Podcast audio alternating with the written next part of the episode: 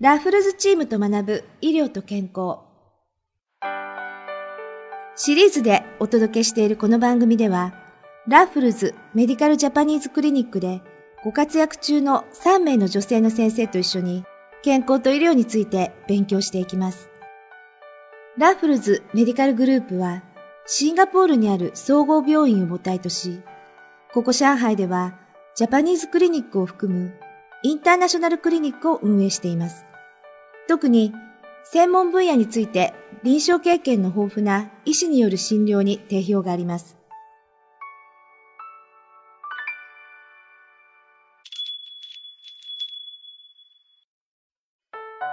加齢に伴うシミやシワなどは誰もが気になるお悩みだと思います。インターネットや口コミなど情報が多すぎて振り回されてしまうことも少なくありません。本日は上海で最も有名な皮膚科医の大木先生に医師の目線から美容皮膚科についてお話しいただきたいと思います。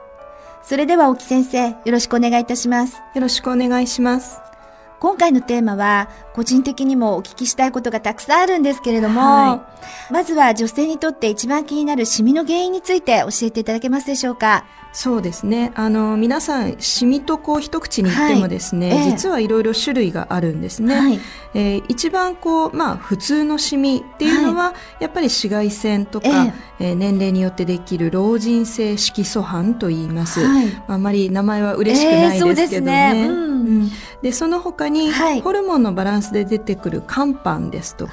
あとはちょっと聞き慣れないんですが、えー、えー、オータボ斑用色素斑という長い名前のシミの一種もありますね。はい、あ、そうですか。じゃあシミにも一言でね、シミって言ってもたくさんの種類があるんですね。はい、あの、肝斑というのは最近よく耳にするんですけれども、ホルモンバランスが原因だったんですね。そうですね。正直言いますと、はい、肝斑の原因っていうのはまだはっきりは解明されてないんです。えー、はい。で、まあなんで肝斑という名前なのかと言いますと、はい、えー、肝斑の肝の字というのは肝臓の肝の字なんですね。肝という字ですね。でこれはあの、はい、昔は肝臓の病気でこう、え手術で肝臓を一部取った人に、はい、まあ、そういうシミが出たとか、えあるいは、えー、シミの形が肝臓の形に似てるからっていう理由で肝斑というふうに名前がついたそうなんですね。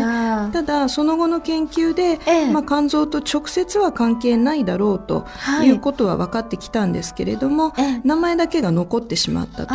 なるほど。はい。あ、そうなんですか。はい。で、まあ、はい、あの、一般的にはですね、ええ、女性ホルモンのバランスが原因じゃないかと言われてるんですね。なるほど。はい。と言いますのは、えー、生理が終わって、え、まあ、閉経するとですね、はい、この肝斑が消えちゃう方が非常に多いので、まあ、やっぱり女性ホルモンが関係してるんじゃないかと言われてるんですが、はい、まだはっきり100%は解明されてないです。はいなるほど。ところでこの肝斑というのはどのように治療するんでしょうか？あの日本ではなんかこう飲む市販薬とかあるというふうに聞いたんですけれども。はいそうですね。あの肝斑には、はい、まず、えー、一般的なシミの治療に使うレーザーは当てない方がいいとされてるんですね、はい、余計濃くなってしまうことが多いので注意が必要です。なるほどでそれ以外にですね、はい、えー、まず飲み薬の治療ですね、えー、これが非常に効果が高いと言われてますがもちろん個人差はあります、は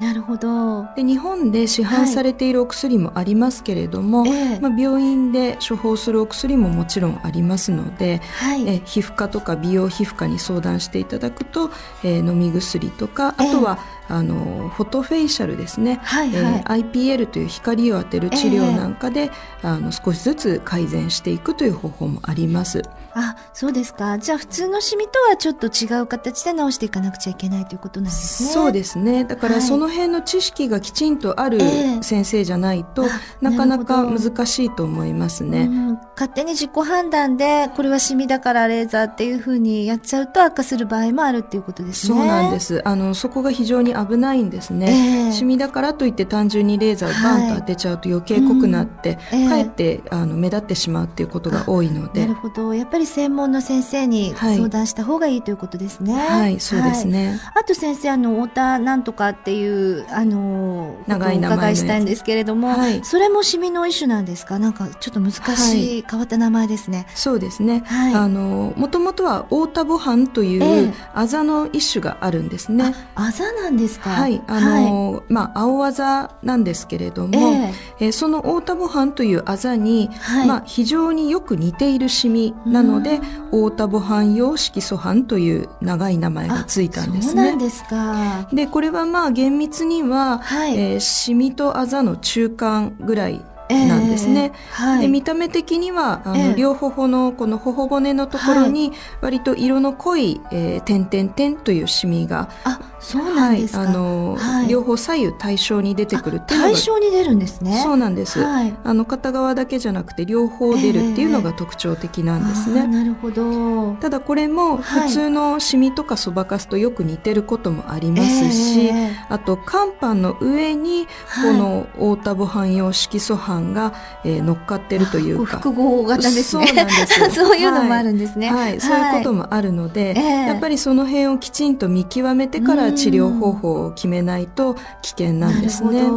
ただこのオータボ汎用色素斑というのは非常にレーザーの治療がよく効くんですね。そうなんですか、はい、だからこれだけだったら、うん、あのシミのレーザー治療で、はい、まあ一時的にはちょっとあの色が濃くなることもあるんですけど、えー、最終的には綺麗に治ることがほとんどです。あ、そうなんですか。はい、なんかあのよくわからないんですけれども、レーザーとフォトフェイシャルっていうのは、具体的にまあその光を当てるっていうのはあると思うんですけども、はい、どういうふうに違うんでしょうか、は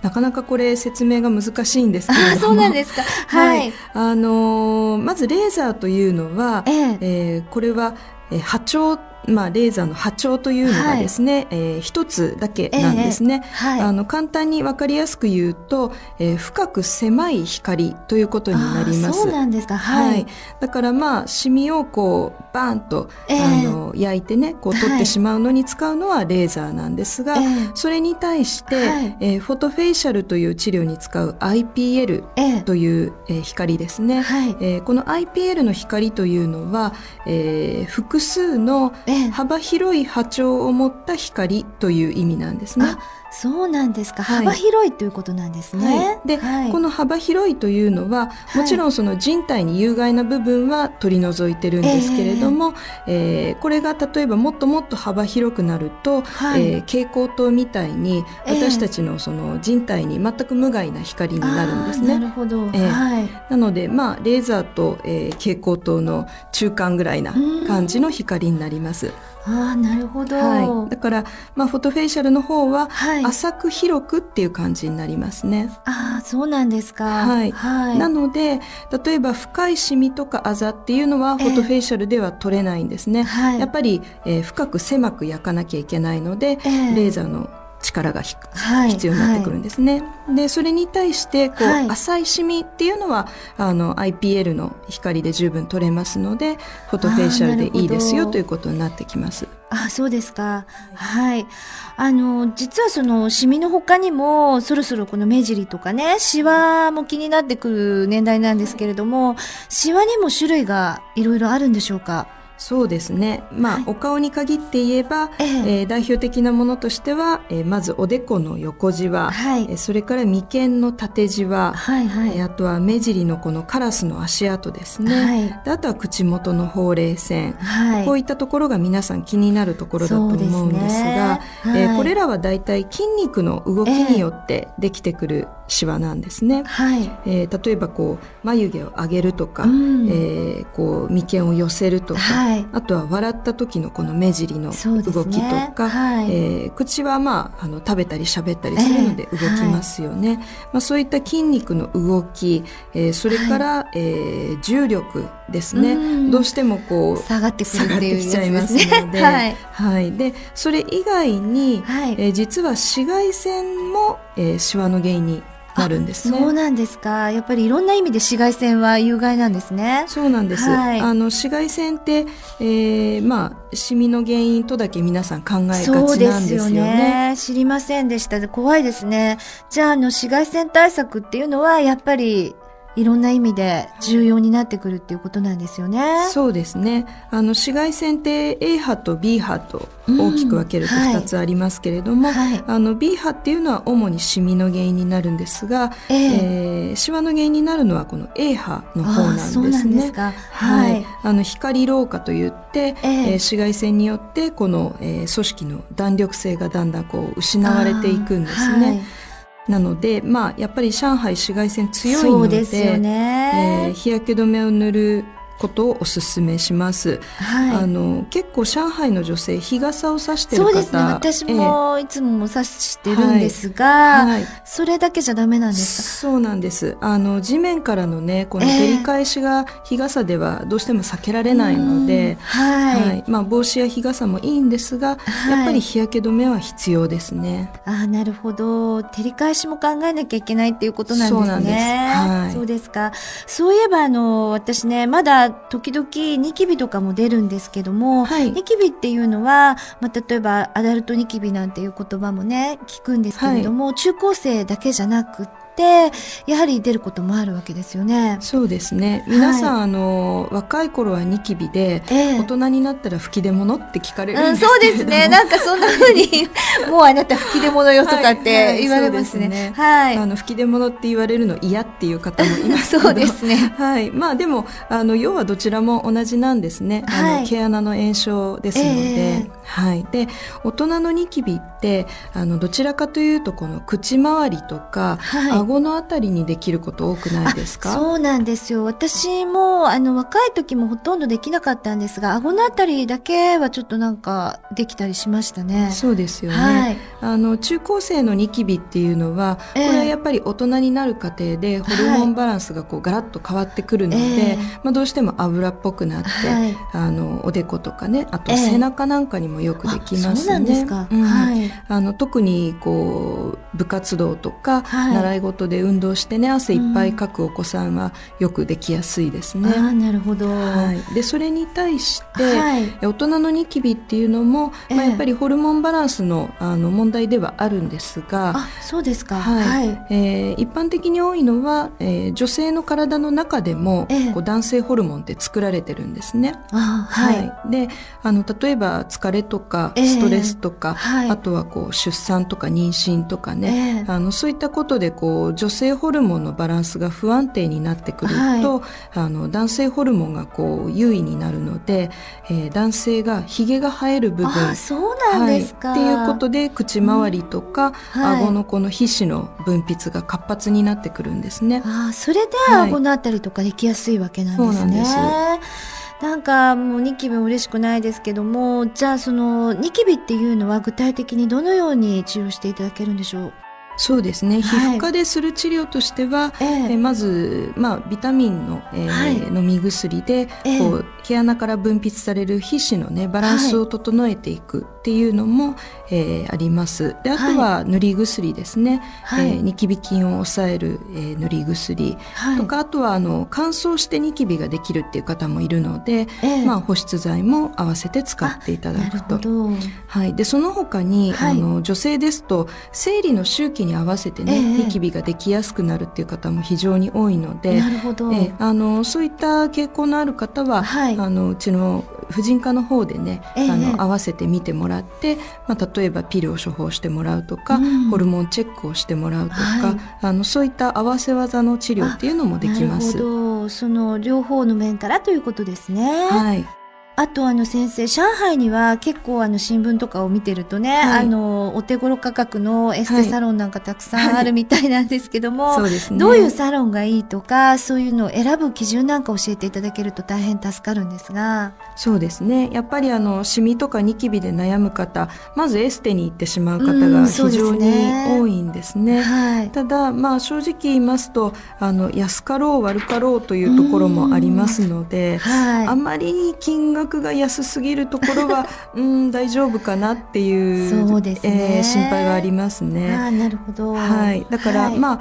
ああのー、周りのお友達の方の、はい、えー、経験談とか評判とかをまず参考にしてください。なるほど、はい、はい、であとはあのー、まあ、例えば病院併設のエステとかですね、はい、あのそういったところもあの日本でも上海でもありますので。ありますね、はい、はい、まあ、そういったところですと例えば何かトラブルあった時にすぐ、うん、あの病院の方でお薬を処方してもらえるとか、うん、そういったメリットもありますし。なるほど、はい、だからまああのトラブルがあった時に対応してもらえるかどうかっていうのが一番大事なポイントですね。はい、あわかりました。はい、今日はいろいろ勉強になりました。まだまだね、はい、いろいろこの肌のことに関しましては、はい、興味があるし、聞きたいことがたくさんあるんですが、あの、もっと詳しくいろいろ教えていただきたいという時は、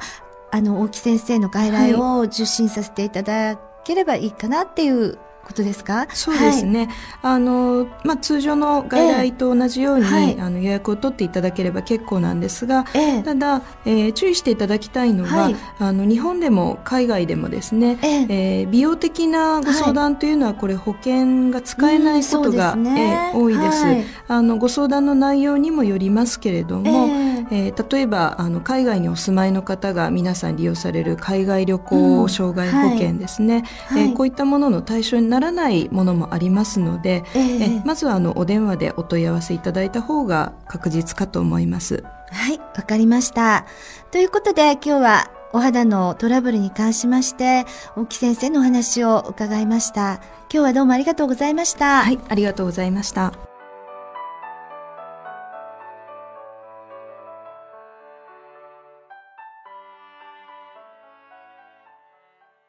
リヴァイア。